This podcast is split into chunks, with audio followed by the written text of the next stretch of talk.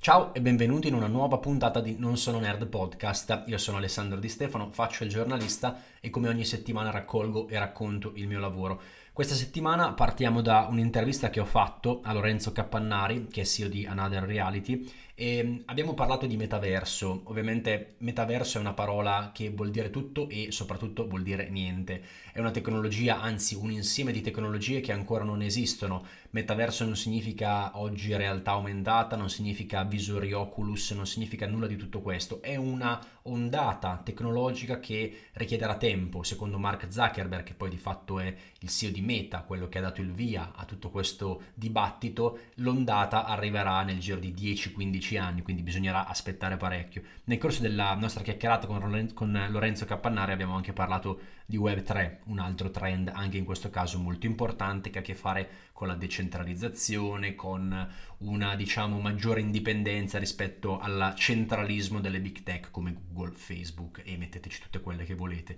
In seguito vi racconto, o meglio vi faccio vedere, vi racconto dell'intervista che ho fatto a Noam Oana, che è Managing Director di Exor Seeds. Ehm, è una realtà molto importante, Exor di fatto della famiglia Agnelli è presente anche in Italia e investe nel mondo, nel mondo startup. Con un'iniziativa che hanno appena lanciato abbiamo avuto modo di intervistare Noam che ci ha raccontato un po' quello che è la sua opinione sull'ecosistema dell'innovazione italiano ed è sempre molto interessante notare come ci vedono dall'estero, è interessante notare le potenzialità che dall'estero vedono e soprattutto anche una certa um, dose di realismo rispetto a quello che possiamo diventare. Eh, L'Italia non diventerà la Silicon Valley, l'Italia non diventerà eh, a breve una delle, delle, realtà più innovative al mondo, chi lo sa mai se lo diventerà, ma può, può crescere, può crescere, lo può fare anche grazie alle start-up. Startup, o meglio scale up come Terra. Terraform Labs è una startup che vi racconto in questa newsletter, ehm, fondata appunto in, in Asia, ha sede a Seoul, e ha di fatto creato un ecosistema nella quale, questa è complicata eh, perché naturalmente il tema è davvero, è davvero complesso,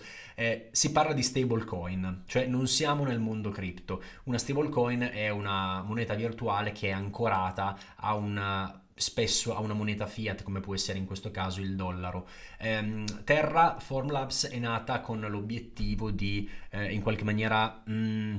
fare quello che Bitcoin, secondo appunto i sostenitori, non avrebbe fatto, ovvero Bitcoin oggi è una riserva di valore, è divenuto un oro digitale, ma al tempo stesso è un asset fortemente volatile, quindi è difficile, secondo sempre i sostenitori, che ad oggi diventi un qualcosa di scambiabile sul mercato, cioè non si va spesso a prendere il caffè pagando in Bitcoin. Eh, da questo punto di vista, appunto, il dibattito è apertissimo. Io eh, che di questo tema ne so meno di zero, preferisco sempre affidarmi eh, ad interviste, quindi andare a capire quello che è l'opinione, quella che è l'opinione degli esperti. Eh, naturalmente è interessante, ho parlato di terra anche perché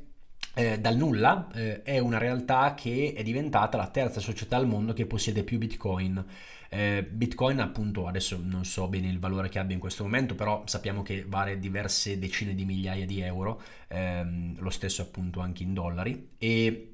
possiede qualcosa, Terra possiede qualcosa come oltre 30.000 bitcoin, quindi fate diciamo una sorta di paragone. Eh, possiedono più bitcoin di Terra soltanto MicroStrategy di Michael Saylor e Tesla di, vabbè insomma Tesla sapete di chi è. Eh, angolo cripto, parliamo anche qui ancora di, di mining Bitcoin, si, parla, si, è parlato in questa settimana anche ehm, di nuovo per l'ennesima volta del, dell'inquinamento derivante dal mining, cioè dall'attività che regge l'infrastruttura Bitcoin e che è un processo di fatto hardware, quindi un processo che richiede tanta energia e sì un processo energivoro, ma naturalmente dipende da dove quell'energia arriva. Eh, gli esperti dicono che sempre di più l'energia che viene utilizzata per il mining viene proviene da fonti rinnovabili. Eh, addirittura, e questa naturalmente è una, un'idea eh, affascinante, si pensa che il mining possa accelerare la transizione ecologica, cioè essendo il mining di Bitcoin un qualcosa di ehm, incentivante per gli stessi, per gli stessi miner,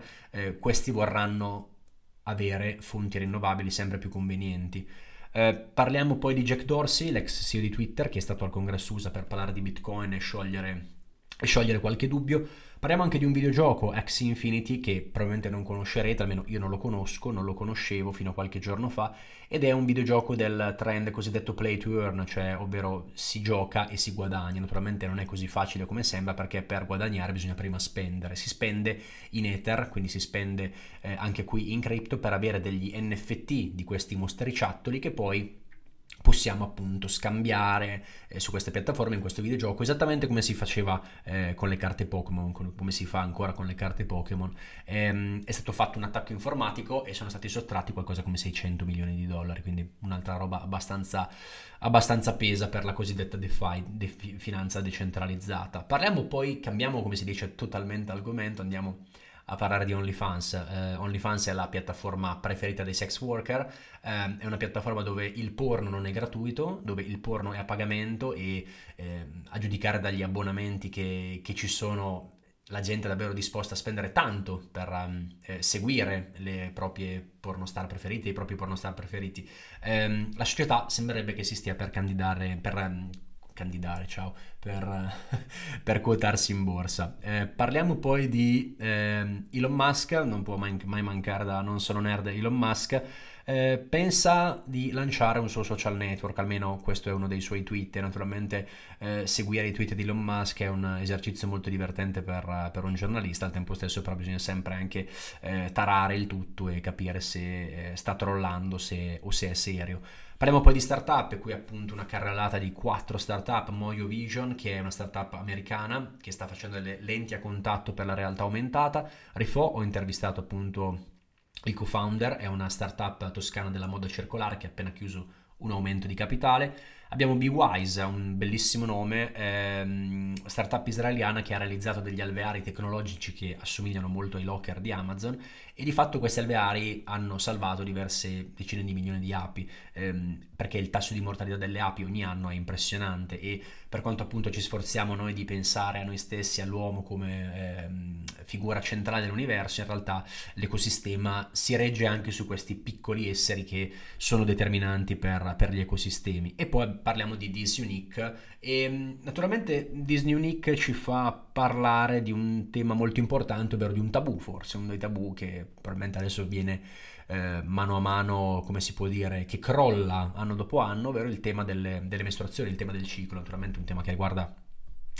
che riguarda eh, il, l'universo, la sfera femminile, ma sulla quale sicuramente è molto, importante, è molto importante ragionare tutti. E poi naturalmente le recensioni e chiudiamo con... Um, tre articoli che ho scritto rispetto alla città dei 15 minuti, è un trend naturalmente di cui si sente sempre più spesso parlare, eh, città dei 15 minuti è una città che in sostanza ha tutti i servizi, tutto quello che ci serve a 15 minuti da casa, naturalmente semplificando molto.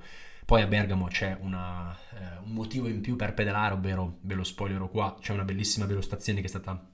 appena inaugurata sulla sul piazzale della stazione e poi in Albania hanno inaugurato i, um, le domeniche senza auto e questo naturalmente può sembrare una misura spot, però naturalmente è un qualcosa di interessante su cui vale la pena ragionare. Da parte mia, da Alessandro Di Stefano è tutto, ehm, con la 65esima siamo arrivati davvero a tante puntate di Non Sono Nerd, eh, ci risentiamo settimana prossima, sempre con la newsletter scritta, sempre con la newsletter podcast, se non vi siete ancora iscritti vi metto tutti i riferimenti nella newsletter e eh, vi auguro a tutti un buon proseguimento. Ciao ciao!